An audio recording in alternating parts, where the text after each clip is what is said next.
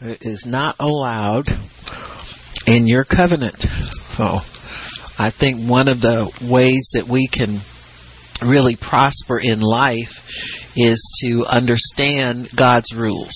And God's rules uh, have to be obeyed if we're going to receive the good life that He's promised us. We all like the promises of God. We all um, want to live in fulfillment of God's covenant with us, and we want to live in harmony with God. We want the good life. I don't know of one person alive that gets up in the morning and says, mm, I think I'll just have a bad time today. You know, our motive for getting up every day is to enjoy life. It's to uh, have uh, uh, promises fulfilled, to have joy and expectation, uh, to have good relationships, prosperous relationships. When I say prosperous relationships, I mean I say re- mean relationships that are good, that are enjoyable. Uh, and Jesus said that that He had given us these promises to fulfill our joy when our joy is full, His joy is full. Uh, when when we have a good life, He has a good life, and so He wants to share in the goodness that He's prepared with us. But there are certain ways. Uh, there are spiritual laws.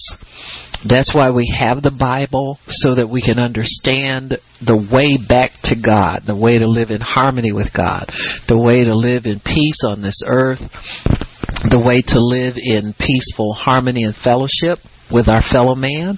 I mean, all of this is what God has promised us, and that's why we read the Bible.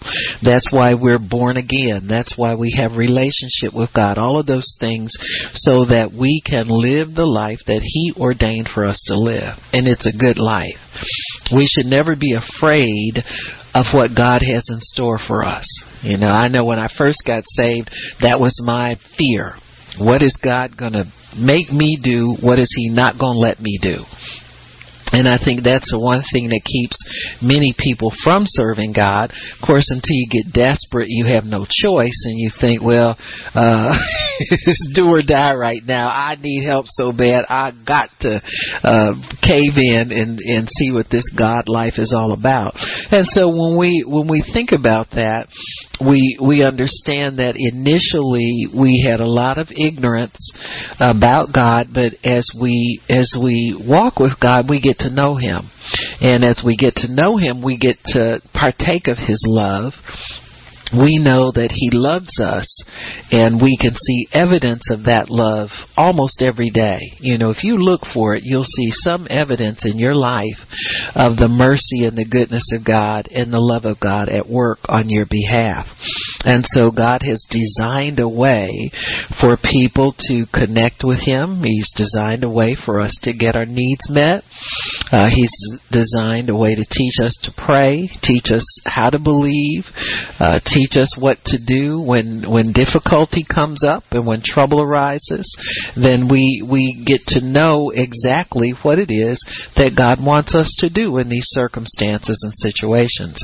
And so when we have these circumstances to come up, we get to understand that God has a way of uh, allowing us an opportunity to make the choice as to whether or not we want to choose His way. We always have that choice. It's not just an automatic. It should be because we've already given our lives to God, but every step of the way we have choices to make. Do we go God's way? Do we go our own way? Uh, what is God's way? How do I find the way to God? And so this has been the quest of humanity uh, almost forever. This is why people like Oprah Winfrey can say there are many roads to God. She hasn't found the way. She's not accepting the way and walking in it. You have to accept the Lord. You have to accept everything about him. You can't just like some things about Jesus and like some things about Buddha and like some things about this other rela- uh, religion and that religion. You have to lo- love God with all of your heart or this covenant does not work. It won't work in a piecemeal fashion. Just won't work that way. And so when we think about uh, what God desires from us, it's 100% commitment, 100% uh, um, uh, devotion to Him, but you know you have a choice every day is whether you you walk the way of the flesh or walk the way of the spirit. And so god won't compel you to make the right decision. He will tell you uh, what the right decision is but he won't force you to make it. And so at every juncture and every turn we should seek what is God's way? What is His answer for me? What does He want me to do? How does He want me to respond? And uh, what does He what does He expect from me? And what will I receive from Him by choosing His way? And uh, so this is just you know this is just normal human reaction to to a God that you can't see. we just you know because you can't see Him that puts a little bit of a fly in the ointment because then you have to really, really be devoted. You have to think about, uh, you know, uh, not having evidence of his his presence or his his life or anything like that uh, for some stretches of time. You know, you just he just doesn't appear to everybody, but he will make himself known if that makes any sense to you. You'll have some evidence that God is working in your situation. Many times God wants to stretch our faith. We say use that term, but really what that means is that we may have to go a long period of time without any kind of uh, encouragement, inkling. We have to be self-encouragers. You got to know that God has said it, and I can encourage myself in that. That's true, and you know I can grow up here. I don't need Daddy to come to me every five minutes when I'm crying like a baby that doesn't have a bottle. I can go in faith and confidence that God is with me and that His promises are still true, whether I see anything for a long time or not. And so uh, this is how we we learn how to relate to God. So, but our covenant really is based on faith, and it's not based on how we ask, what we ask, how long we ask, any of that. It is based totally on faith. And so our covenant forbids begging. And Deuteronomy 7, if you'll turn there, and I'll read you a scripture that you should have confidence in, Deuteronomy 7 9. And this is uh, Moses speaking to the people, looks like, from the, from the uh, law of God. He says, Therefore that the Lord your God, He is God, the faithful God. He's that God that keeps covenant and mercy with them that love him. He said, If you love me, you'll do one thing, and that's do what I tell you to do. You'll obey my commandments. He says, He keeps covenant and mercy with them that love him and keep his commandments to a thousand generations. Now, that term covenant and mercy is very important. Um, you can have a covenant, you can have an agreement with somebody. Uh, there are two ways to look at any kind of agreement there's the letter of the law, and there's the spirit of the law. The letter of the law spells out that if you do this, this, this, and this, God will do this, this, this, and this if you don't do this, this, and this, God will do this, this, this, and this. So there's always a penalty in there for disobedience. There must be a penalty for disobedience because there would be no reward for obedience. You know, the matter of choice would be thrown out of the window. Like for instance, if we put a stop sign up there and we never write a ticket if you run the stop sign, what good is a stop sign? So it's like you're not don't even have a law if you don't have a way to enforce it. And there if you enforce a law, there must be a penalty for disobedience. Well, think about it for a minute. Look at all the people that now the uh, uh, liberals are trying to take over everything. Well, they have nothing to stand on. They have no laws, no morals, no anything, so they make it up as they go along. And they want to sound, and everybody who has that mindset has to enforce that policy among one another. So that's why when uh, somebody speaks something against what they think is right, they get this is this is their way of punishing their law. Uh, they persecute you. They take you to court and sue you. They accuse you of being a bigot uh, racist, uh, a homophobe. It's the the the uh, penalty of accusation. Uh, they see if they can destroy your character, if they can ruin your finances, all that kind of stuff. So there's no set penalty for breaking their quote unquote law. With God, the penalty is set already. You understand what I'm saying? So if you see in the law where God says if uh, if you sleep, if a man sleeps with woman other than than uh, than his wife, that's adultery, and they both should be brought to the city gate and stoned to death. Well, that's pretty clear, and so you know that there's a law, you know that there's a penalty, and so if if you just look at the law item by item, you say, boy, I better not do that, and I better not do that, and I better not do that, and better not do that. And you can probably avoid a lot of bad things. But if you live long enough, you realize you kind of painted yourself into a corner, corner after a while. Because if you live in the world of the don'ts all the time, then you can never come out and do anything you got me. You'll be afraid to go do something. You know, you look and every time you look around, well, man, uh, I can't say anything about my neighbor because uh, if I say it and it's not true, I'm bearing false witness, and then I've broken the law. You got me? And so, that, and this is what happened with Israel. When they saw all of the law written down, they thought, how can we do this? This is impossible to fulfill this law. And so, the law had to be administered in a way that gave people God's heart of, of holiness and what He expected because God was really writing down what He was like. He's not a liar. He's not a thief. That's why He tells us, this is what I'm like. I'm holy. And this is what that means. When you get in situations, you don't do this, you don't do this, you don't do this, you don't do that. But at the same token, there had to be an opportunity for people when they broke the law to get forgiven or pay a penalty and get that wiped off the books so that they could start all over again with a clean slate. And that's where mercy comes in. When the Bible says he keeps covenant, there's a law. It's definitely wrong to do these things. But he keeps covenant and mercy. So mercy is the spirit through which he administers the law all the time. It's never been like a harsh black and white thing. Why? We know that because they had an annual day of atonement where you can go you can go check yourself in and get the slate wiped clean. Bring your offering, your sacrifices. He always provided that. It was never a straight down the line, once you miss it, you blew it forever. It was never like that.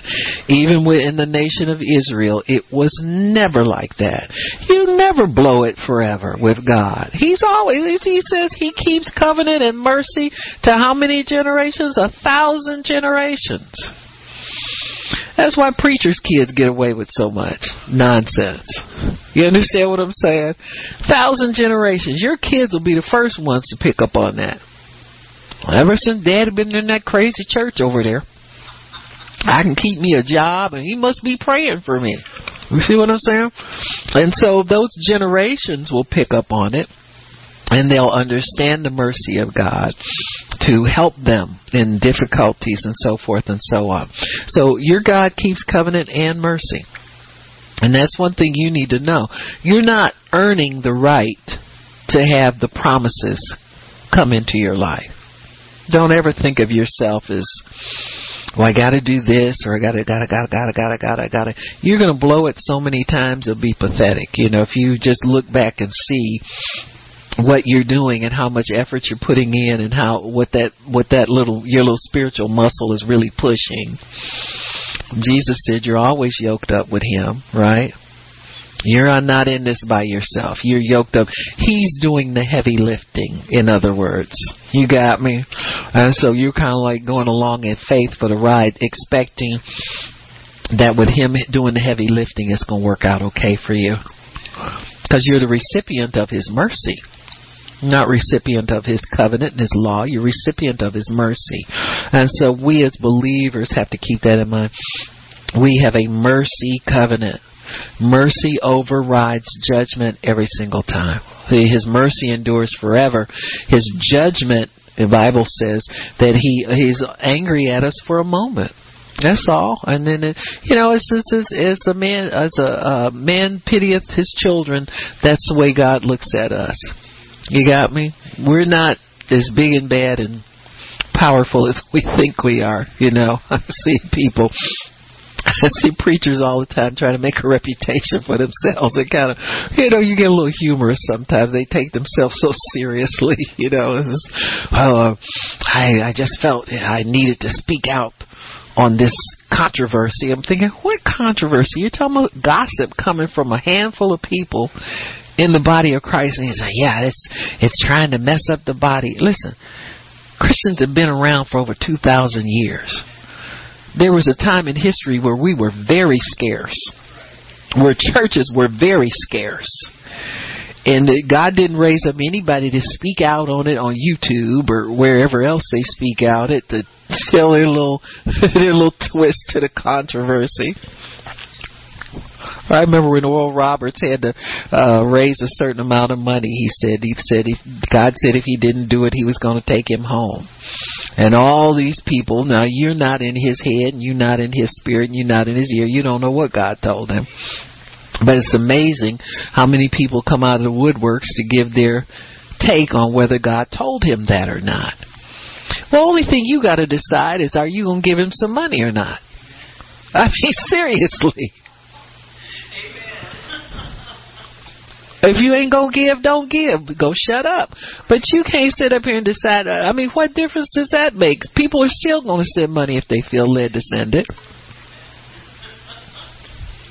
Anywho, that's a whole different point. But you know, people are always trying to make themselves great. God told Abraham, He said, I'll make you great. I'll make your name great. You understand what I'm saying? Not you, your name. People gonna remember your name from generation to generation to generation. You can't make yourself great. I don't care how many controversies you try to speak into. It's just not going to happen. You got me? You wind up messing yourself up more than anything else because people see what you're really made out of then. So in Nehemiah 1 5, it says the same thing. When Nehemiah went to God, he addressed him as the God who keeps covenant and mercy. That's who your God is. And you need to remember that every time you go to God. Remember He's a God who keeps covenant. He keeps His word to you. And he is a merciful God. What does that mean to you? That means that thing that you thought was going to keep you from getting what you need is not an issue with God. You got me? You just confess it. You be contrite about it. You don't be prideful and arrogant and think you're getting away with something and God has some special relationship with you that you don't have to do everything you're supposed to do. That's the greatest deception. Satan thought the same thing. You see what happened to him, you don't want to go with him. You want to go with God and always be respectful that God keeps mercy. Always count it as a privilege that He's a merciful God. Always hold it in high esteem and don't trample it underfoot like it's something really cheap because it's not. It cost Jesus everything. And so we have to always be mindful of what it costs for him to get that to us. And I think we'll, we'll be on the right track as far as our mindset is concerned. So God's overriding motive in everything he does is his loving kindness. He's motivated by love and tender mercy. We have an unbreakable covenant which means that you can be as naughty as you want to be, as as prideful as you want to be, but you can't get God to let go of you. You got me? Now you can let go of him and live live a life void of any goodness in it, but he won't let go of you. He keeps his end of the deal. So when we talk about whether how to come to him in covenant, remembering his mercy, you need to understand that begging is an attempt to convince someone that they should help you. It has nothing to do with whether your heart is humble or whether you're you're uh, sincere. We're not talking about petitioning sincerely in a humble way. This this is something that comes from a totally different realm. Begging is something that comes out of the spirit of darkness, and it's a dark attitude, and I'll tell you why. God has given us His word that He will help us. Our covenant compels us to believe His word. Begging comes in the absence of faith. So people are trying, they know they don't really believe or they're not sure if they believe. So what they're doing is they are trying to substitute something for faith. And so that's where begging comes in. Because we don't really know that we have a right or we have a a a, a um, position in God that entitles us to be able to ask. So that's where that takes over. When a person begs or whines, they have no basis or permission to ask. So they have no basis and no permission to ask. Begging has an element of complaint and accusation involved. So this is why it's unacceptable to God. Say somebody is makes up their minds that they're going to beg for something. There's a little girl that stands on the corner when we get off the off ramp at I seventy five. Um, where we coming? We're com- we're coming south, so it's the off ramp of seventy five south, right at the top of the ramp where the stoplight is. Well, that's where beggars stand. It's traditional. Look at there's always a gate to the city. You can tell the gate to the city because that's where the beggars are. They want to flag down everybody who comes in. So she feels she stand at the gate of the city of Hamtramck and beg. And so, you know, these things aren't chosen by happenstance, folks. They're assignments. The devil has assigned her to beg there. Begging is never of God. Never. You got me? Never. You see many in the Bible who did it. The man at the gate, beautiful, blind Bartimaeus. There was the, the uh, people that were on the porch, porch of Bethesda, with all those people. When they weren't there looking for a miracle, they were out positioned somewhere to beg. So there's an art to begging too. Some people get very good at it. You know how? Well, think about it for a minute. How you get good at something? Yeah, and you get supernatural help after a while. Well, sure. You look at musicians, rock musicians, they have supernatural help. They get inspired, they get, to, they hear different chords and, and all that kind of stuff. They have supernatural help. They don't just have natural help. I have supernatural. We all have access to it. And so many times beggars get supernatural help. They understand how to speak to people. They understand how to look, how to dress. You notice, Mr. Gary, when we, you know, you had decided, say, oh, I got a buck. I said, oh, let's give her a little money and, you know, see what she does with it. And it was kind of interesting. The next time we saw her little sign, she was saying she would work, do lawn work for money.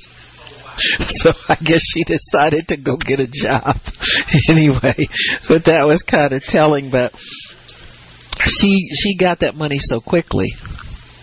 It was amazing to me. I mean, now contrast that with say like now we've all seen the uh, the Odd Fellows that uh, will in the uh, firemen when they put have their boots out there and they'll stop traffic sometime to collect for a charity or something like that. You know, many times they miss their money because people don't stop. They don't get good at it because they don't have supernatural help. They only do it once or twice a year. You understand what I'm saying? So professional beggars. There are professional beggars. Huh? And they they're akin to thieves. Read Oliver Twist. You know, they took those orphan children, the little innocent cute ones and set them to begging. You know, Fagin, and he was able to corral a whole posse of little children. And when they found somebody that had money, they found a way to pick their pockets and take from them. So there's a, a very strong connection between begging and stealing. All right? That's why God don't want us doing that. Come on now, let's get with it. Let's all get in the same mindset here. So that's why it's it's from darkness. That's why.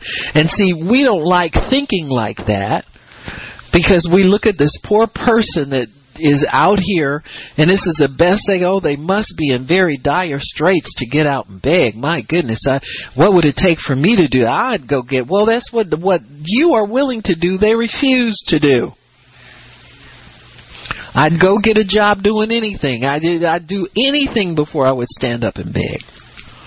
You got me? So there's an art to it. There's dark. It comes from darkness. That's why God doesn't want you doing it and he won't respond as long as we're doing it. You got me? Sometimes we don't know any better. I think God despises it when we beg for other from other people. He doesn't like it. We need to come to him in faith, believing. So when we go to God begging and complaining, we express that we feel that life is unfair. That's lie number 1 that we believe. Life is not unfair. You reap what you sow. So that's lie number one. we are involved in a situation we don't deserve. That's lie number two. And we are being treated unjustly. So the person who is the beggar will be uh, steeped in the why me syndrome. Why me? Why does this always happen to me? Well, you pretty much know why. If you read your Bible, you need to change your seed. You need to quit sowing to darkness, and you wouldn't reap so much darkness. A very simple answer. See, the fact that we have answers means there's hope for us. I mean, I like having answers because you know what to do now. When you don't have answers is when you're really in bad shape. Man, so we have to realize that our God has ordained a life for us that is a spiritual life. It's a life where we live in the light, where everything's exposed, and we're not ashamed that it's exposed. It's exposed for our benefit so we can see our way around and we're not stumbling in darkness anymore. I mean, I think that's a good thing. there are certain truths that you have to accept about life. As you as you understand God you need to understand his word in certain things. Number 1 in the world you will have trouble. It's inescapable. Trouble is inescapable. Now the person who doesn't trust God tries to escape trouble at all times and they're very shocked when trouble comes to them because they look, look, I, I, I haven't done this, I haven't done that, I haven't treated nobody bad, I haven't done, yeah, but you gonna get trouble anyway, so shut up, shut up, which is self righteousness. Got me? Self righteousness is trying to avoid trouble. The obvious. You need to know that it rains on the just and unjust. You just caught a little rain. That's all. That's all. Happens to everybody. Somehow we labor under the delusion that nothing bad should happen to us. And this is whether you're saved or unsaved. You find unsaved people out there trying to think they do everything right. Or and this is the capper. It, people we live in this little bubble where somebody that we've been we feel we've been treating them well all of a sudden they turn against us and we think we don't deserve that. We didn't do anything to them. Well you know god's just showing you this his word is true. It's gonna rain on you like it's rain on we think if we treat everybody real good they should never ever do anything to us to upset us. It's called neurosis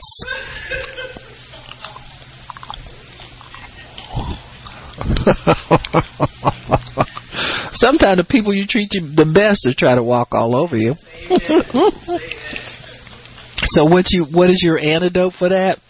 Forget about it. It's not important at all. It's not important one little bit at all. You're trying to make it important in your little world. It's very important. Because I try to do everything right. I try not to offend anybody. And look what happened to me. I got offended. Well, you're not doing it out of love. You're doing it uh, out of superstition to avoid something bad happening to you. a superstitious thing. You better read your Bible. Read the fine print. Amen. In Job 1, let me find Job real quick. I can see some of you think that's real unfair.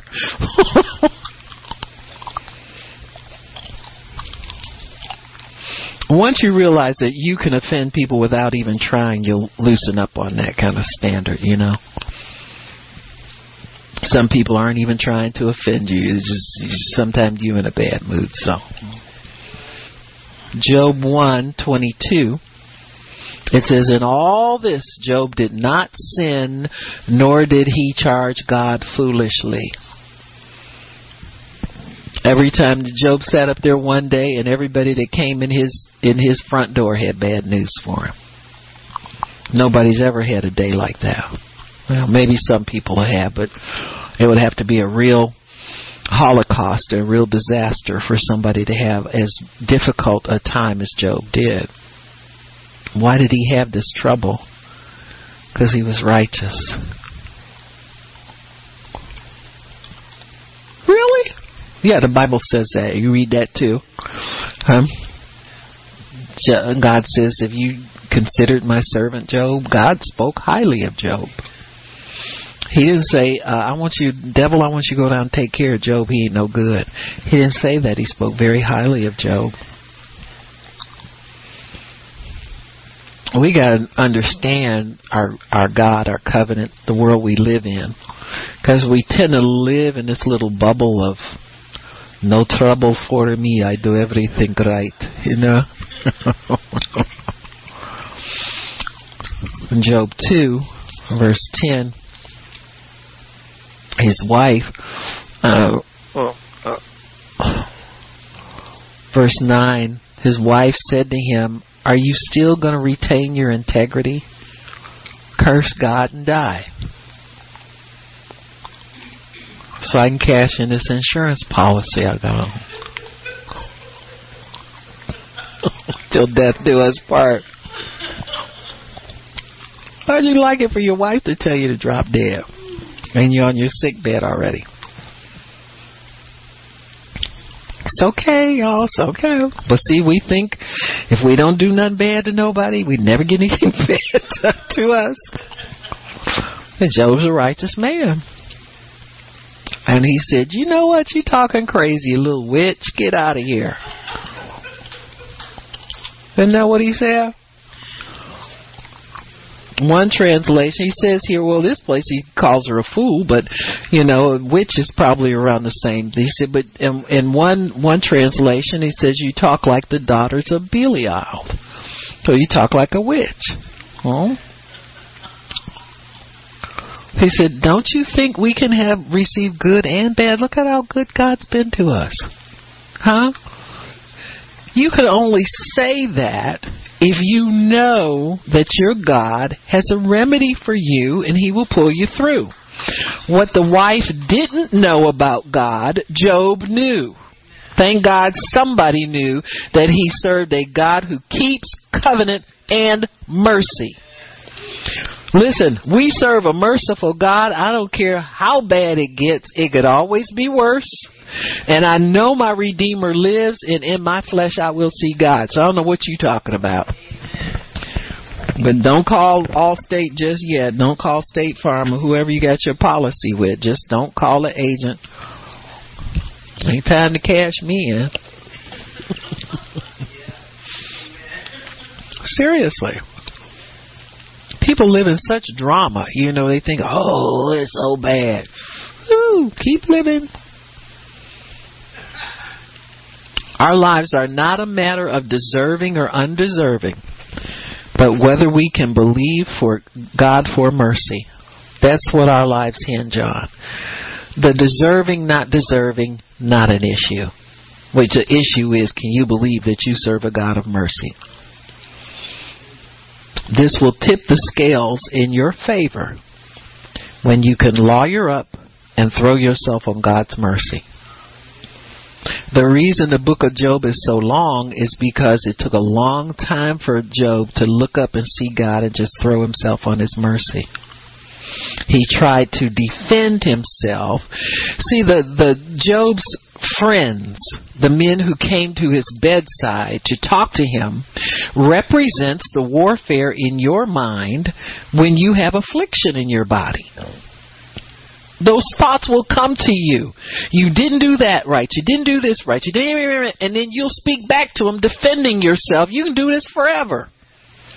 If you don't snap out of it and say, this is not an issue, I better lawyer up. Let me call my attorney. Huh?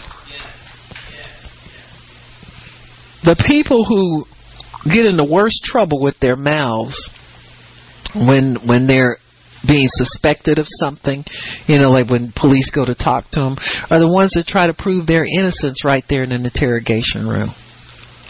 People tell you all the time, don't say nothing to them. I don't care if you are innocent. Shut up and get a lawyer because you can say something that gets twisted and twisted out of shape. People hear how they want to hear. Those people are not your judges, they are investigators. We treat them like judges. You get the wrong relationship there. You need to go to the judge as quickly as you can. Turn yourself into Jesus. Put yourself on His mercy. And then it'll work out for you. But this business of trying to, you know, in your mind, you know, oh, look at you. Your feet are swollen because you ate all that salt and all that kind of stuff. Well, I just had a little bit, and this couldn't be from the salt. It's got to be. Listen, call your lawyer. Cut this nonsense out. Why are you defending yourself to your own bad conscience? You know, okay, feet swell up if you want to. I'm gonna eat some more salt this afternoon. You understand what I'm saying? You talk to your lawyer, he tell you ain't done nothing wrong.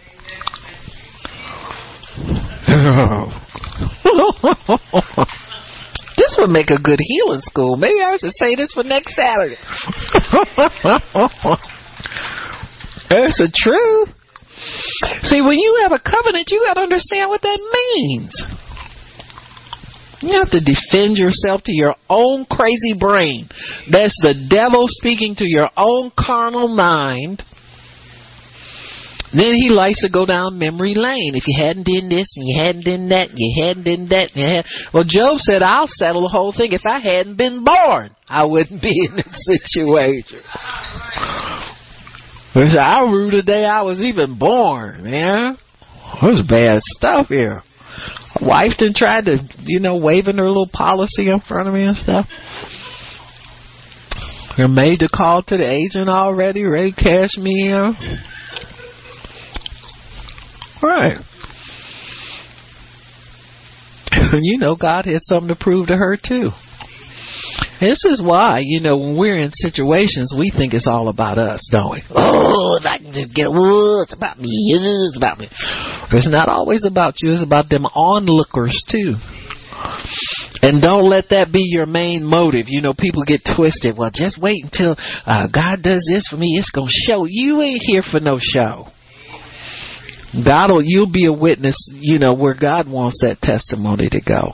Be showing nobody how much you know about God. You don't know nothing. Uh, if that's your mindset. So, we have to learn how to lawyer up quickly. Not after you, the devil's tormented you for months with what you didn't do right, but lawyer up quickly. Go to God quickly. Go to His throne quickly. Hmm? That's like the the song we like to sing sometimes. Hasten to His throne. Uh, you better get a hasten mean go there first. You got me? Show up there bright and early. People who lead, need legal help, they look the first thing they do is what time does his office open? uh, give me the first appointment you have. do. Nothing wrong with it. When you need him, you need him. Hmm?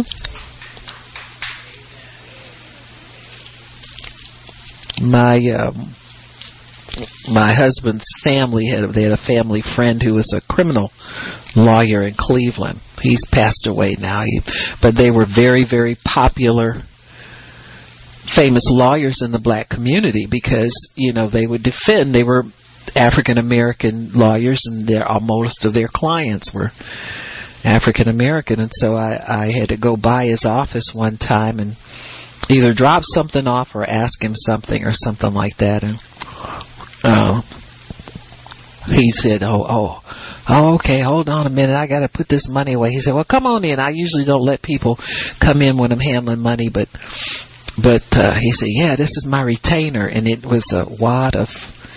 Like fives and ones wrapped up in a rubber band. He said, "Now I believe he just went out and robbed a McDonald's or something and got was McMoney."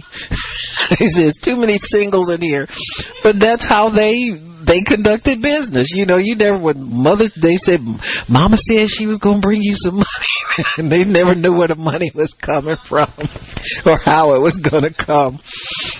But they got in there. Career criminals know how to find a lawyer. Come on now, we're righteous people. You think you don't need somebody to go to bat for you? Uh, you do. Thank God you have an intercessor that speaks the language of heaven perfectly. You try to go in the courtroom and they have so many little Latin phrases for everything. You never figure out all that stuff. You need somebody who can interpret the law for you. That's why we need Jesus.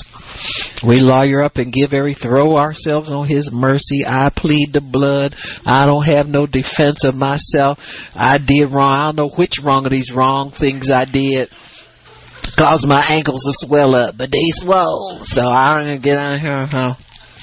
What I'm talking about? Turn to Mark chapter 7. We'll go on to our example. You think God don't forgive you for doing wrong things and causing damage to your body if that's what damaged it? Uh, if it's really damaged, he don't know none of that stuff. All you know is you got a symptom there. You know what I'm saying?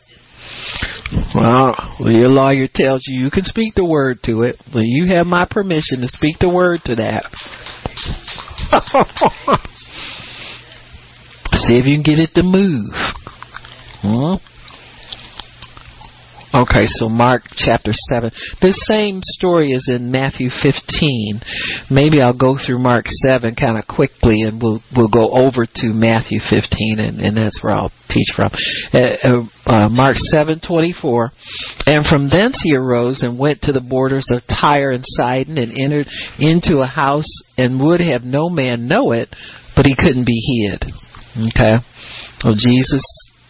See he didn't have to uh you know get flyers and posters. We have to do that now. But you know people just knew from the anointing that, that they were being drawn to someone who really knew god. For a certain woman whose young daughter had an unclean spirit heard of him and came and fell at his feet. And the woman was a Greek, Syrophoenician by nation, and she besought him that he would cast forth the devil out of her daughter. Jesus said to her, Let the children first be filled For it's not right to take the children's bread and cast it to the dogs. She answered and said, Yes, Lord, yet the dogs under the table eat of the children's crumbs. He said to her, For this saying, Go your way, the devil is gone out of your daughter. When she was come to her how she found the devil gone out and her daughter upon her bed. Now in Matthew, if you turn back there, Matthew 15, I think that's where we'll we'll land. Matthew 15 and 21.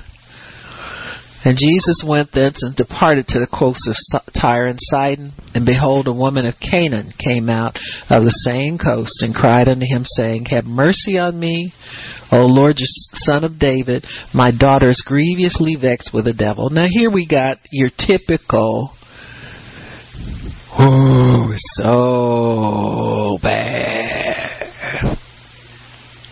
See the words grievously vexed they get you to know what type of spirit is behind this complaint.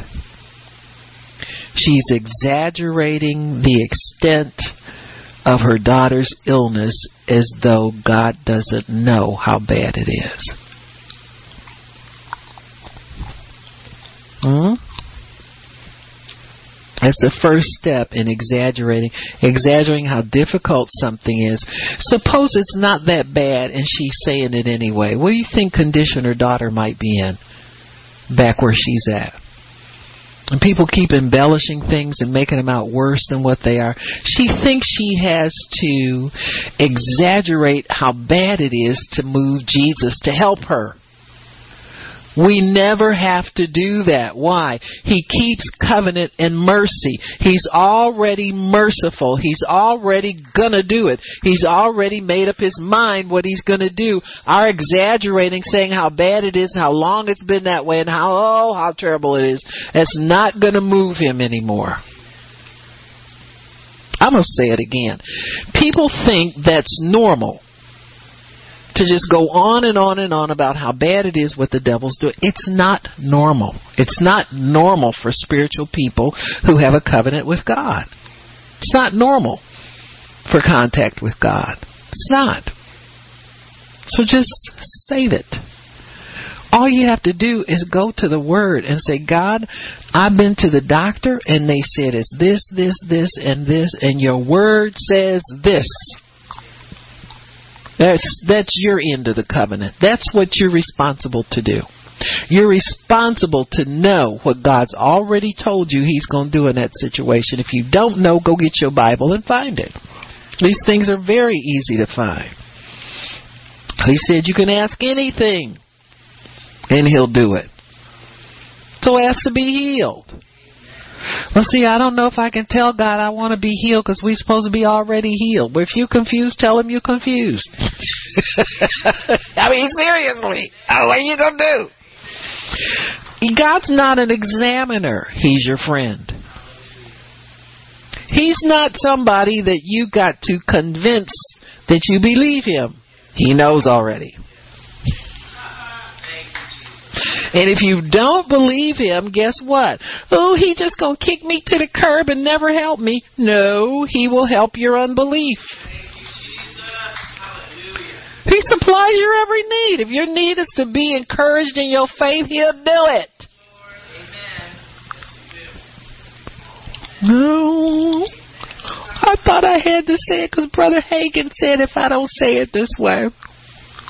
Well, that was for Brother Hagin, maybe. I don't know, but me myself. this sister don't do everything right, so she just in here trying to, you know, give me some mercy so I can. Uh.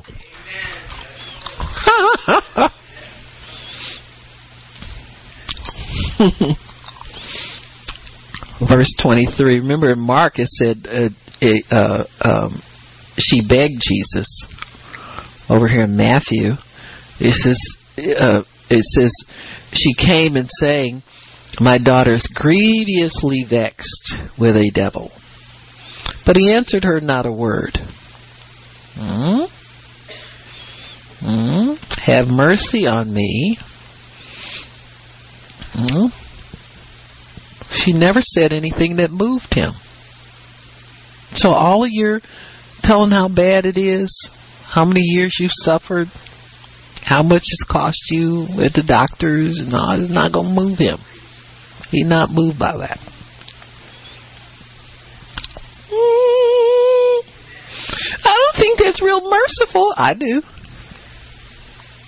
Because in the meantime, he's going to teach you what you already got that you have no. you already got something from him that you don't know that you have. It's a little bitty quantity called faith. You have it in you somewhere, you're just not expressing it. Complaining is not an expression of faith. And I don't care how long you complain, how many years you be tortured and all that, he ain't gonna respond to that. He's got laws. He works by his laws. His laws aren't wrong. They're not mean. They're not grievous to us. They're his laws. They're based on love. They're always loving laws. All you got to do is quit being so prideful, adamant, and rebellious and trying to demand, you know, it's time to grow up and speak God's language. Trying to demand what you want. See, people who demand give up very quickly. Mm-hmm. get frustrated and quit because we're trying to make God over as though he's got something wrong with him. We don't have to make him over. All we got to do is find out what it takes to please him. And guess what? This is going to startle you. You've got it already. It's not that you don't have it and you'll never get it or you got to be a certain kind of person to have it. You've got it already. And it's his job to squeeze it out of you. Oh, Barb, that sounds so mean. Well, let's keep reading. you're gonna eh, you're gonna witness the squeeze.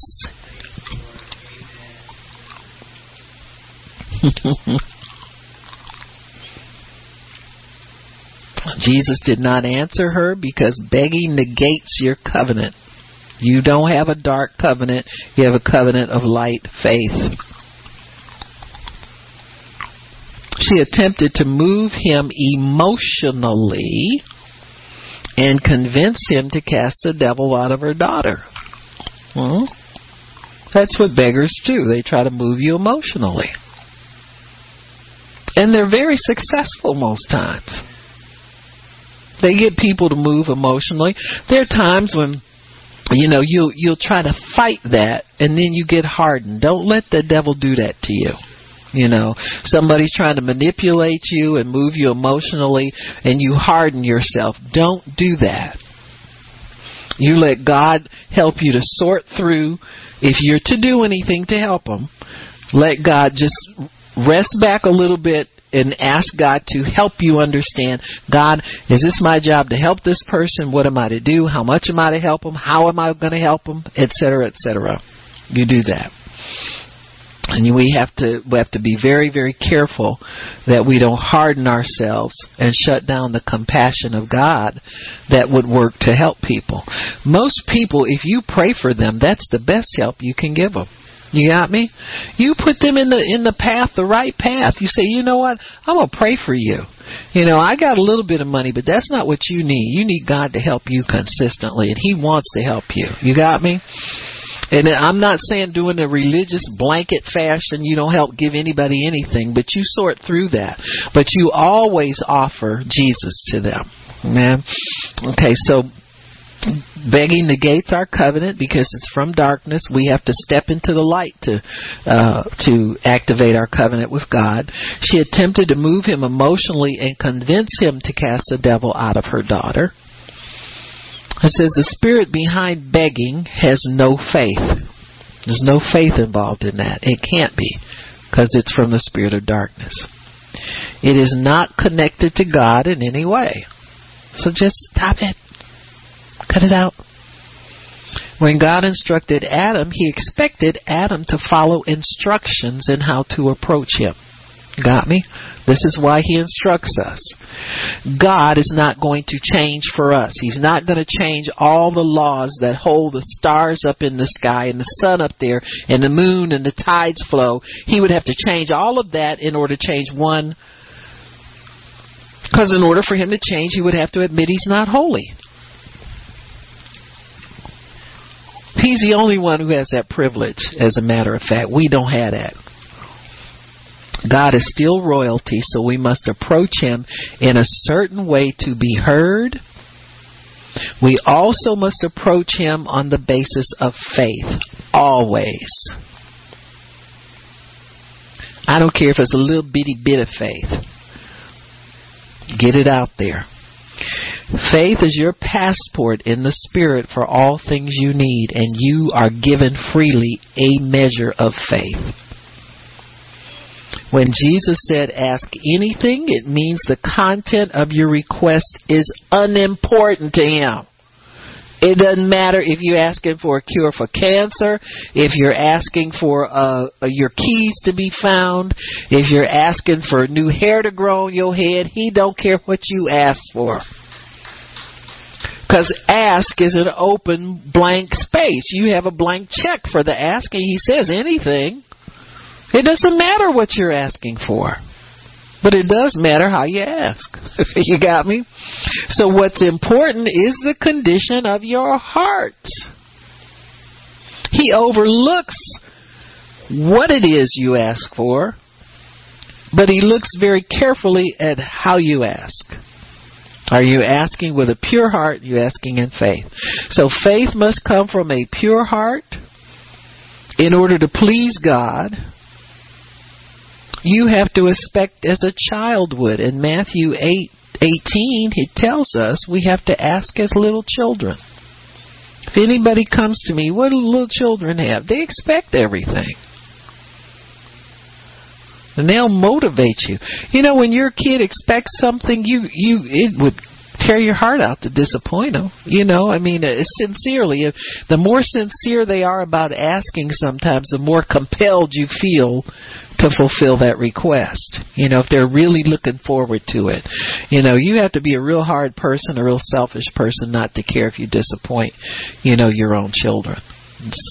I know they ask some exotic and fantastic things sometimes, you know, and y'all can have a good laugh. Oh, really? We going to Disney World? You know what that costs, Johnny? You know what I'm saying? You can talk them down a little bit. Go to Geauga Lake, you know, or Cedar Point or someplace like that. It's a Sunday. You can get them. You can talk them down off Disney World, but you can't talk them out of expecting you to come through for them on something.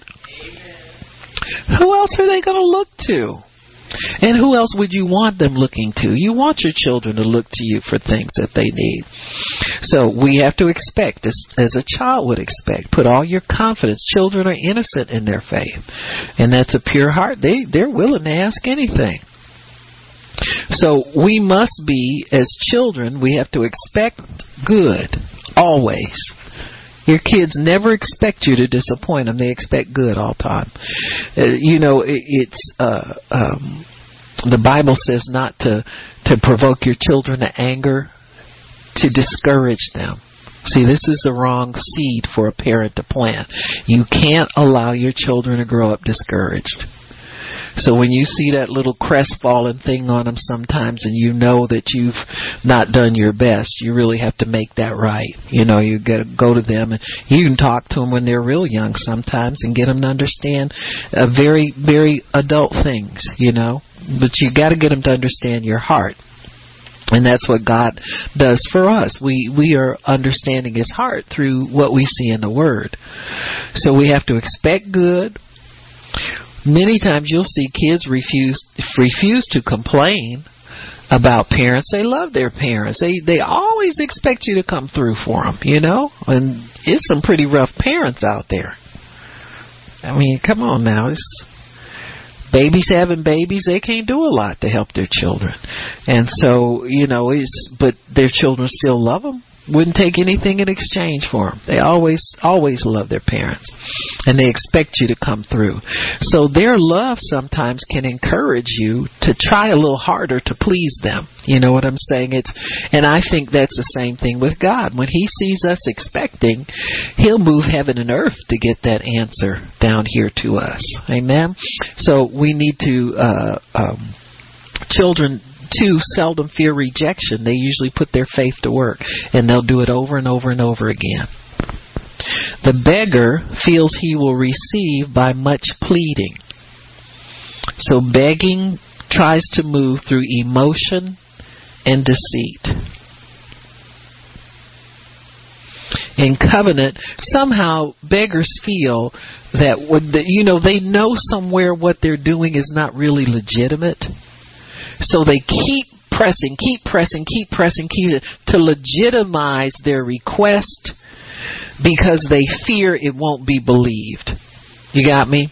So there's this darkness that's that continues to work in them to get them to plead even more strongly, you know, the next time. They're continually pleading uh, their case. So uh, the beggar feels he will receive by much pleading, emotion, and deceit. In covenant, there must be the pure desire expressed. So we got to be honest. You know, get down to really where you live because in a in a beggar's mind they're not deserving anyway the devil's already told them you know you know you don't deserve this. So you got to really work people. You got to really put the pressure on in order to get it. And so we think we have to get more and more evidence that uh, you know our request is legitimate. You know, it's like, uh, well, I went to the doctor already, and they said this, this, this, this, and this. You know, people who are are not really convinced that the word will do it you know, we're new at the things of God, you're not convinced 100% that the Word will do it. And so you'll find yourself looking for evidence to support how bad it is and how hard it would be for the Word to take care of your problem. Your mind will do this by itself. That's why you have to consider not certain things.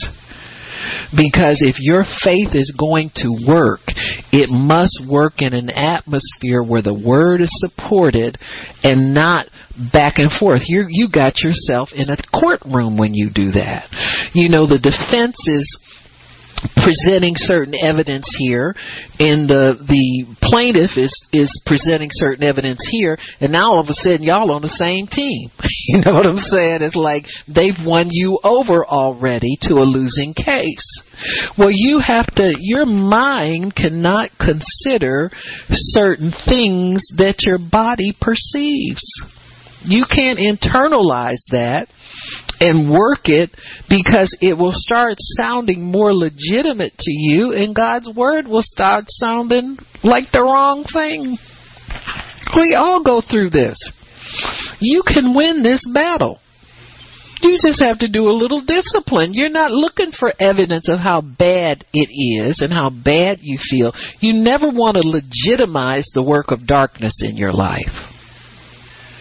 You want to legitimize the Word of God and let the Word come in and start to dispel that darkness, even if you're not convinced that it works yourself. You got to do that much by faith. See what I'm saying? And this Syrophoenician woman, when she came to Jesus, she came with some measure of faith because she wouldn't have gotten there. And she didn't believe him to some degree, she never would have made it to that meeting. Hmm? When you pray and you ask God for things, you have a measure of faith working for you. You just want it to be over immediately. You don't want it to drag out. You got me? It's better for you if you let it drag out. Now, you don't believe this, but I'm telling you it's the truth. It's better for you if you don't get everything the first time you ask. Because you won't know where it's coming from. I'm going to say it again. You won't know where it's coming from. And basically, at the point you're at, you don't care. But God wants you to care. So in the process, he's making you learn his ways. You're not going to get it right away. I'm telling you, you not. Now watch, he'll give somebody something right away just just to prove to me that I'm wrong. You know what I'm saying? if I was God, I wouldn't. Know, you know what I'm saying. But it's not good for us because first of all, your faith wouldn't get very strong. So the next devil that comes along can pick you off in a day, blow you over with a, a matchstick. So it's not going to happen like that. And usually, the first time we ask, there's not enough. We are not pushing enough faith muscle to get it in. And then once you got it, get it in, you got to keep it. I remember a season Benny Hinn went through where he started having classes to teach people how to keep the healing that they had received. Because he said he they would get many complaints after the confer- conference was over that when they got home the symptoms returned they lost their healing. He thought it was his job to teach people how to keep their healing. Well when he had to keep the healing classes nobody showed up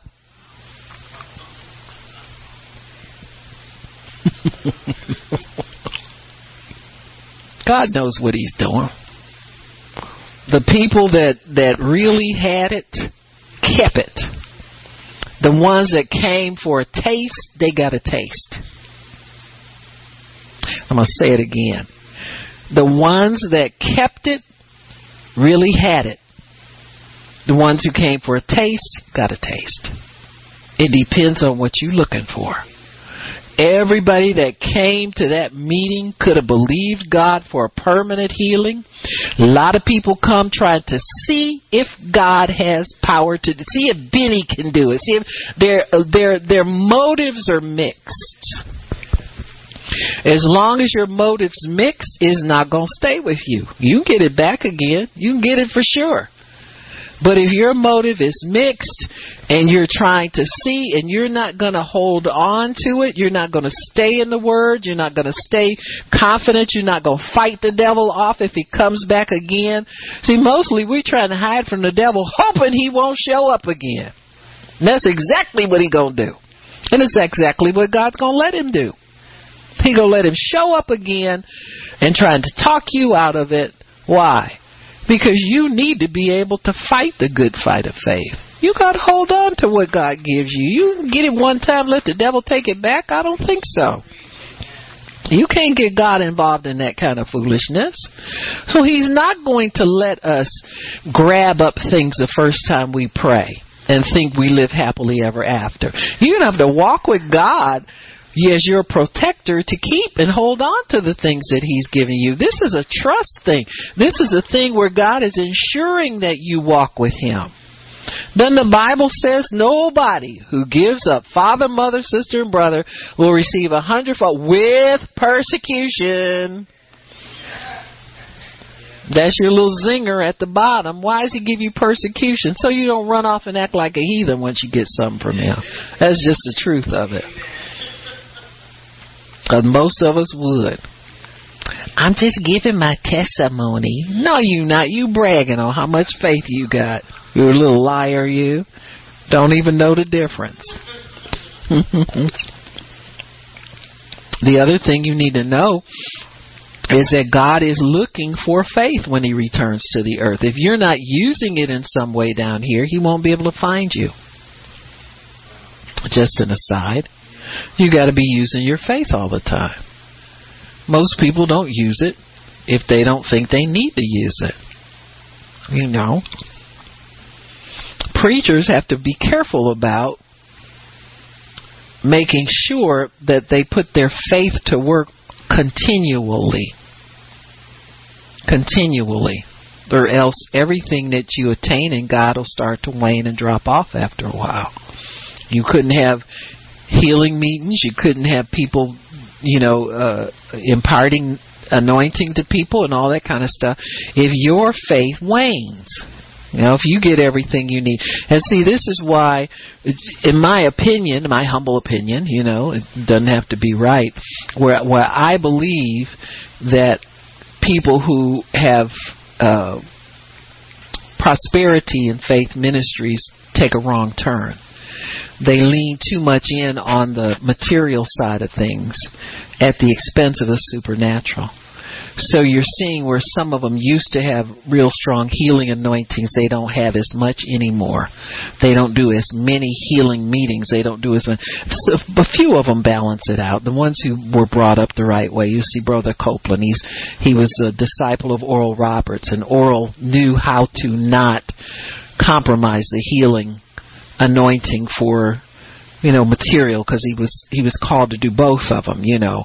But not everybody who's doing it is called to do it. You know we're called to lay hands on the sick pray for the sick work in the supernatural much more than we're called to work in the money aspect of it you know. Everybody not called to have a multi-million dollar ministry with an airplane. And so we we have to understand that you can sacrifice one for the other if there's not a mechanism in God to keep your faith active at all times times. You know, he, I'll have stuff like a, my electric bill will shoot up all of a sudden. And you can't go around and turn off a, enough light bulbs. Now you can try, but you got to use the word and use your faith. God, help me with this. I'm, you know, I can run around here and try to pull plugs and all that stuff and see if it'll make a big difference, but I want something that's going to make a difference here and start using the word, you know, them lights will turn themselves automatically off or, you know, anything like that.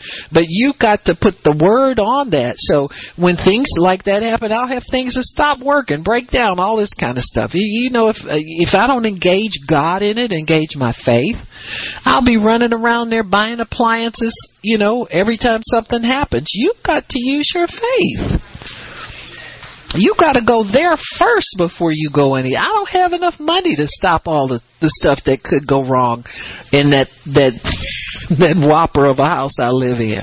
In a barn too. Come on now, let's get real, folks. So it's not you know somebody dripping with money, but I'm living by faith that property belongs to God, and I expect Him to help me take care of it. You know, He'll guide me in the things I need to do. But uh, I'm not just, you know, if the money is there, I'm just going to spend it. Really? I don't think so. You know, I go to my God first and see what He'll do. You know, is, I had a, a the my uh, oven quit working the week before Thanksgiving and I called a guy out and you know of course it's never good news you know. And it's one guy kept asking me I don't know why you keep putting money in this. And I want to say that ain't your business. No you want to make sure is my check is good. That's make sure you fix it. People always will mess up in my head for I I'm not buying it just because you telling me I should but anyway, I when when the workman came out, well, you know, he's a backslidden Christian. So here we go. You know, God gets a twofer, right?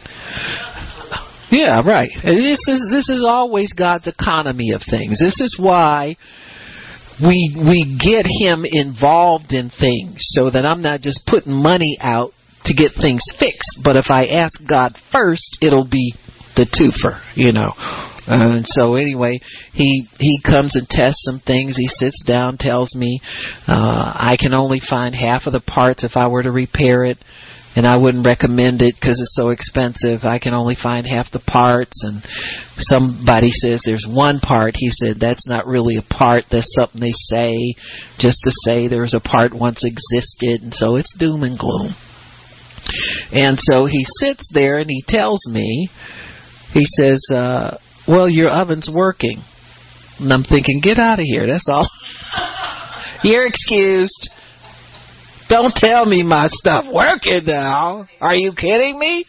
Because if I know it's working, I know how to work it. Anywho, when he tells me it's working, I say, "Oh, okay. Well, this this conversation is over. God, let's go over to why he's really here." So he tells me his, you know, his whole story, and he doesn't. He's trying to find the right church, and all his questions about God, and he's one of these intellectual people, and so forth and so on. So I minister to him some, and I give him our website address. I said, "If you need answers," I said, "Boy, we got a ton of answers on there. You visit that, and it'll tell you everything you know, and blah this and blah that." And so, you you know, I'm satisfied God's twofer, but I know too God's going to bless me. He's going to bless me for ministering to this man. I just know he is. So I decide, well, if my oven's working, let me see how long my my concern is how long is it going to work. So I decided that I would test it out to see if it would continue to come on. So I said, well, let me do this. I said, I'll, instead of canceling Thanksgiving, you know, like the Syrophoenician woman, grievously. Oh, I can't, I can't fix Thanksgiving dinner. You know, everybody expects you to cancel because they come over and freeload. So I'm not gonna play into the devils. You know, you know, you get a lot of things. If you really sit back and think about it, what we do has great impact in so many different areas. Well, most of my family thinks I'm some kind of slipshod preacher, and they all Baptists. They think you ain't supposed to be preaching anyway, and I don't see why them people must be crazy. She she talk crazy. She never, you know, she been in the nut house too, and all this. You know what I'm saying? I got a reputation. I got to try and live down among the heathen, but they all claim to know God too. You know what I'm saying? So they're fair game. So uh, I said, well, God, all the devil would want would be for me to beg off and not do this. And so I told the Lord, I said, let me take it a little bit at a time. I said, I'll cook my turkey Saturday. I'll cook this. No, I started Friday. I'll do the turkey. The turkey cooked all the way through. We had, oh, good. Turkey done. Let's do some dressing.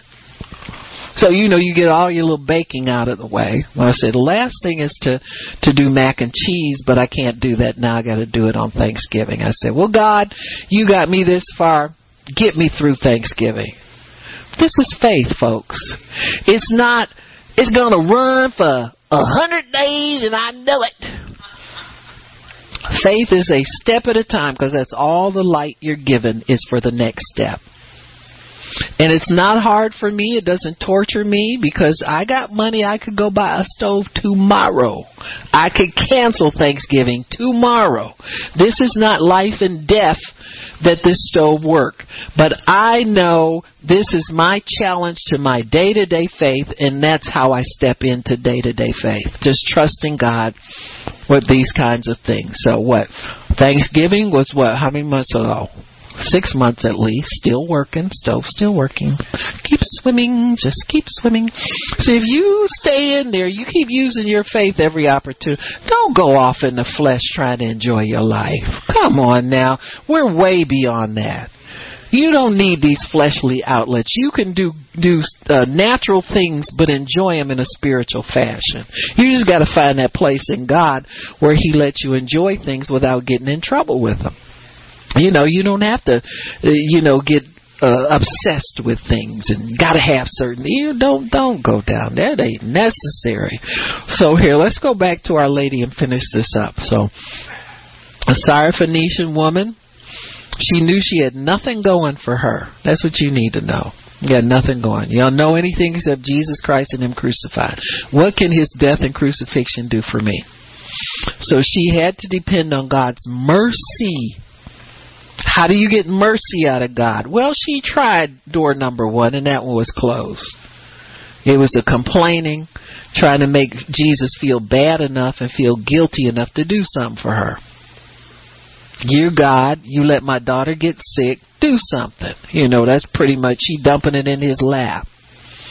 He answered her. He answered, he didn't say anything, so the disciples jumped on her. You know, they always misunderstand everything. Who's supposed to be your spiritual help there in the flesh? it's called bad ushering. Ah, send her away. So they feeling all important. You know, you know, she's crying after us. Yeah, get away from me. Ah, you know, like they do beggars. Yeah, get away, get away. They started that nonsense. He answered her. They thought he wasn't going to answer. Took him a while. People don't like that about prophets. They don't like it when you don't have a quick. See, the quick and ready answer is usually carnal, right off the top of your head. Jesus went within himself to listen to what the Holy Spirit was telling him to say. Remember that. It might take you a while to come up. You don't have to prove to nobody you you know God real good and you can talk to you real fast. All you got to do is make sure you hear from Him, so you can come up with the right answer. He didn't say Jesus didn't say anything for a long while, so they figured they could abuse her. You know, I get away. She didn't want to talk to you. Well, he answered and said, I am not sent but unto the lost sheep of the house of Israel, which was true. That was his mission.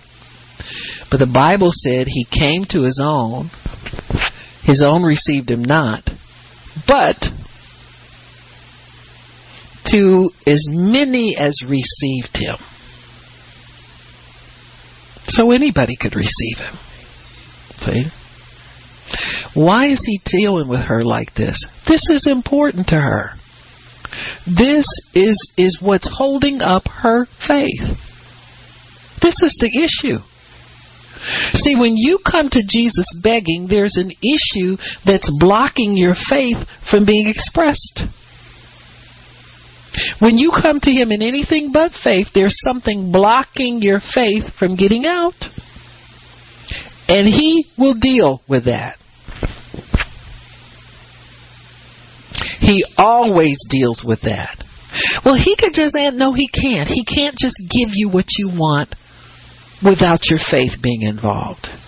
You'll never get it, you won't keep it, and you won't recognize it if it comes to you. Your answer will be there, and you'll think it's the wrong thing if your faith's not involved. So he's got to do things this way.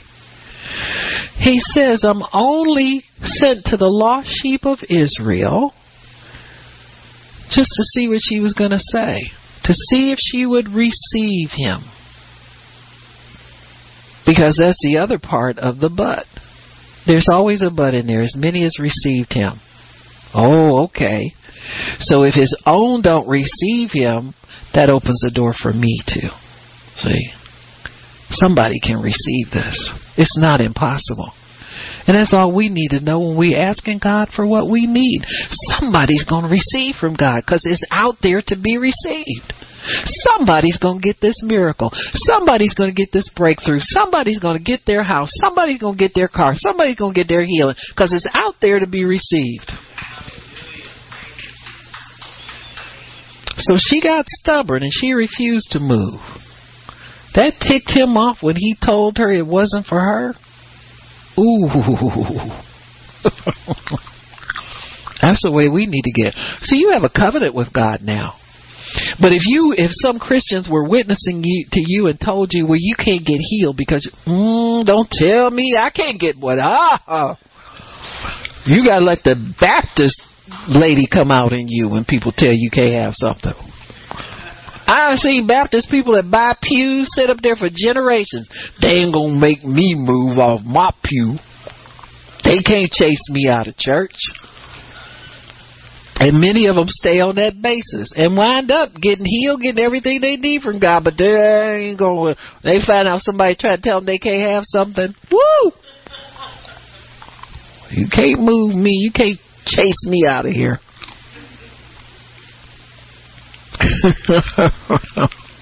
so he said to her, I am not sent but unto the lost sheep of the house of Israel.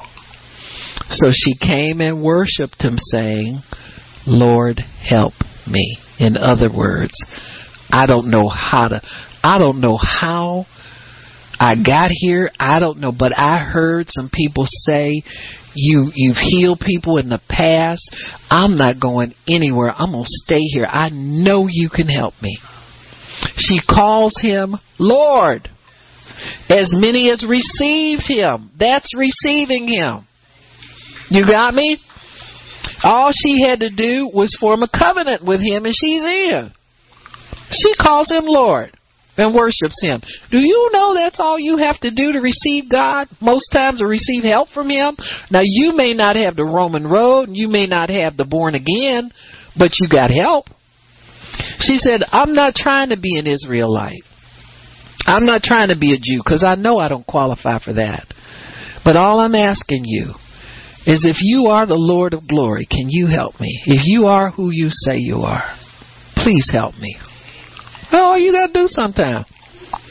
Those of us who know the word, those of us who are, oh, you got to do say, Lord, help me. Please, Jesus.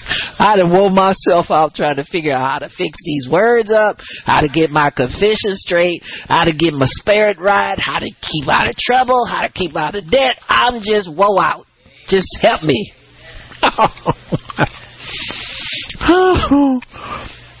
and he said, It's not right for me to take the children's bread and give it to dogs. Huh? Well, she said, Yeah, but I'm not moving. You gonna help me. She said, If I'm a dog, I can eat crumbs. You don't have to give me you don't have to put me up to the table. See, it's this thing. When when you know you don't qualify, or you think you don't qualify, you're not sure if you qualify. Just fall on his mercy. And refuse to be denied. This is what this see, when you keep coming after something, when you refuse to let all those excuses in your mind deny you of receiving from God, you'll get it. And you'll find that your faith is stronger after all of this you know, back and forth and denial. You can't have it. I'm not sent to you. No, I, I'm not giving this to dogs. This is too good for you. You know, this is for only for these people. And you refuse all that stuff to be denied. This is the warfare that goes on in our heads, folks. The devil will come and tell you, uh uh you can't have that. I, I know I would read the Old Testament something, well, that was only for the Jews. Well, how come I'm feeling good about it? if I feel good about it, I think I'll take it. it reads to me just like the New Testament does. You know what I'm saying? I don't see no difference. Let me have my stuff. Hmm? What does he tell her? Mm-hmm. Great is your faith. She had none when he first started talking to her. How to get great in just one conversation. Now this is encouraging for people who think you it's going to take you forever for God to do something for you. In one conversation with the master, you can't be talking to yourself in your head all day long and get this. But one conversation with Jesus took her from being refused twice into now he tells her her faith is great. Why? How did her faith get great in one conversation? No pain, no gain. It's the same thing when you go to the gym. If you just just go in there and you know, get on a little treadmill or something like that. You might feel better. You do your cardio or whatever they call that stuff. I don't even know all the stuff, but I'm telling you, you get on some of that resistance training. And that fat'll start turning into muscle. You start finding stuff in there you didn't even know was in there. I said, ooh, ooh, ooh, ooh, we got a little definition now. We got a we got a two pack. We got a six pack. We got a because your muscle met something that challenged it, denied it at first, held it off, challenged it, and now you found that your muscle is big enough to push this mountain off from over your promise so you can have your promise. Jesus, you see Jesus work with people like this over and over and over again. You have to understand what he's doing. All you have to do is ask him to give you understanding. He'll tell you what he's doing. And he, yeah, all you have to look at the beginning and look at the end. You say, hmm, something happened in this conversation. Let me find out what this is. Because where this woman ended up is where I want to be. I want to be in that place where I've received what it is. He said, let it be unto you even as you will. In other words, ask anything. I don't care what you're asking for. Huh? I care about how you ask me. Not nice and polite, but in faith. She was mad and got what she wanted. Was an angry Baptist lady. Sorry, Phoenician woman. Same thing. And got what she asked for. Baptist people get healed. They get saved. They get all kinds of things from God. They prosper, have good jobs, and wear them big hats and nice suits in the congregation. You better not touch my. Now you shout if you want to, but you better not hit my hat. all of the above.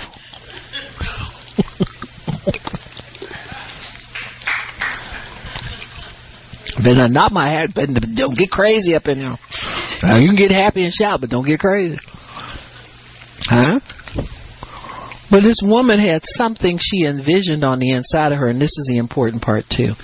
She must have held on to some vision of what she wanted for her daughter. She didn't let go of it, and that's what we got to do.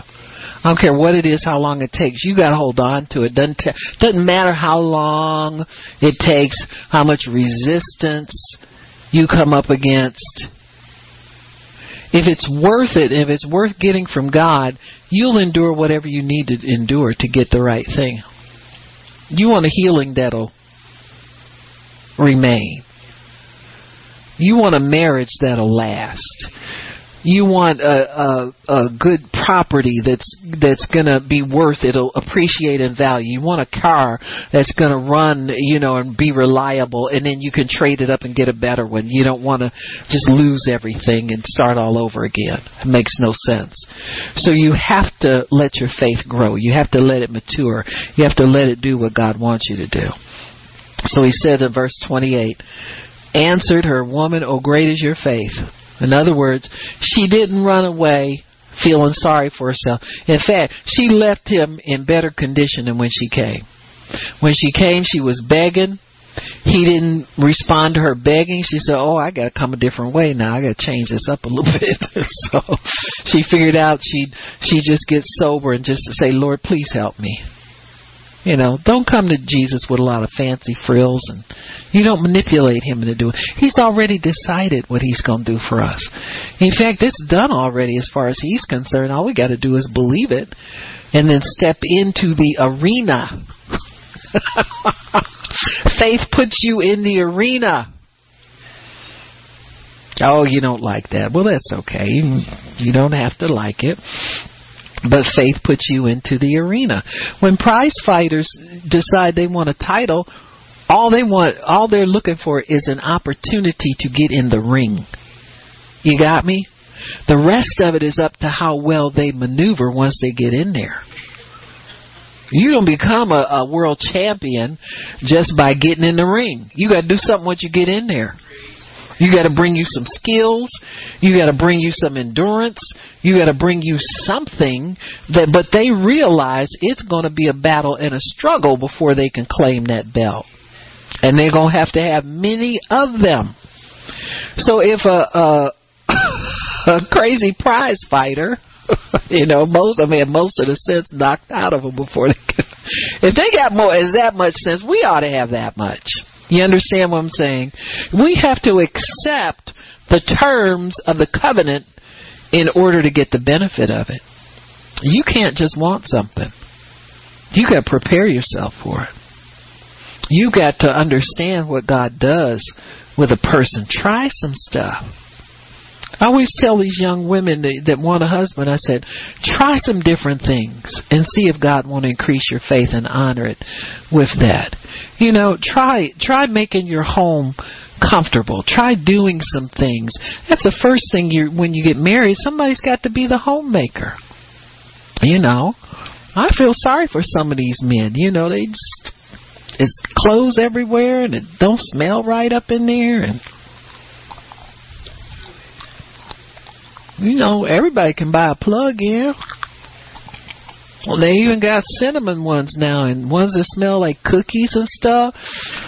You might be able to fool a brother. He get up there and think it's something in the oven. He been there for an hour, so ain't nothing come out yet. But you know, you got him there for an hour. You know what I'm saying? Let's get real here. Do this thing right, but you got to put your faith in gear in operation for something. You just can't pray and they fall in your lap. I mean, that might happen, but might hurt yourself that way too.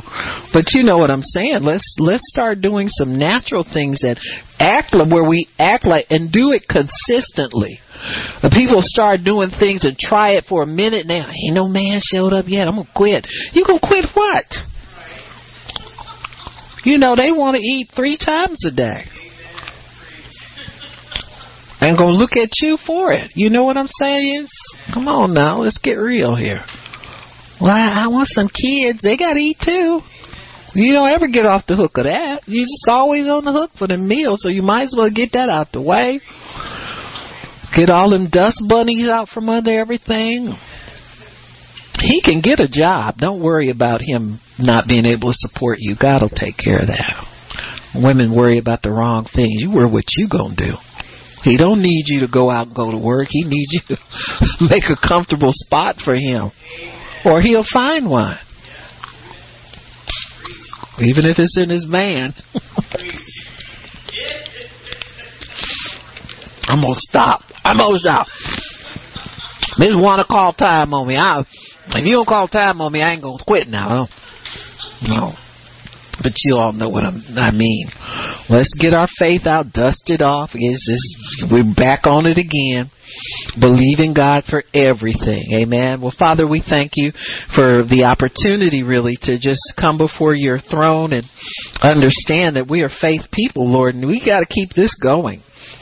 We can never give up on our faith. We can never quit on our faith. So we trust you that we are people of faith to do your will, to be blessed. That everything that we have come out of the spirit of faith in Jesus' name. Amen. If somebody needs prayer, come on up. I'll pray for you. Amen.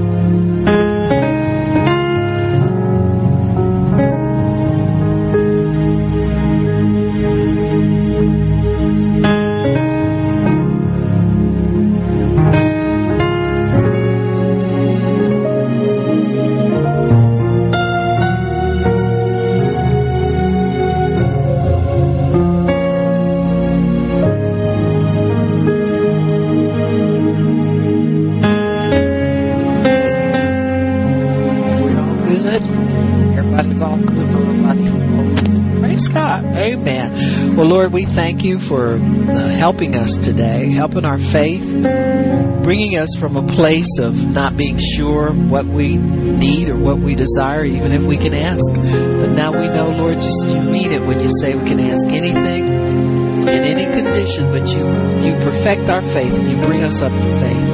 So we thank you, Lord, for bringing us into that realm of faith in Jesus' name. Amen and praise God. Amen. We are dismissed.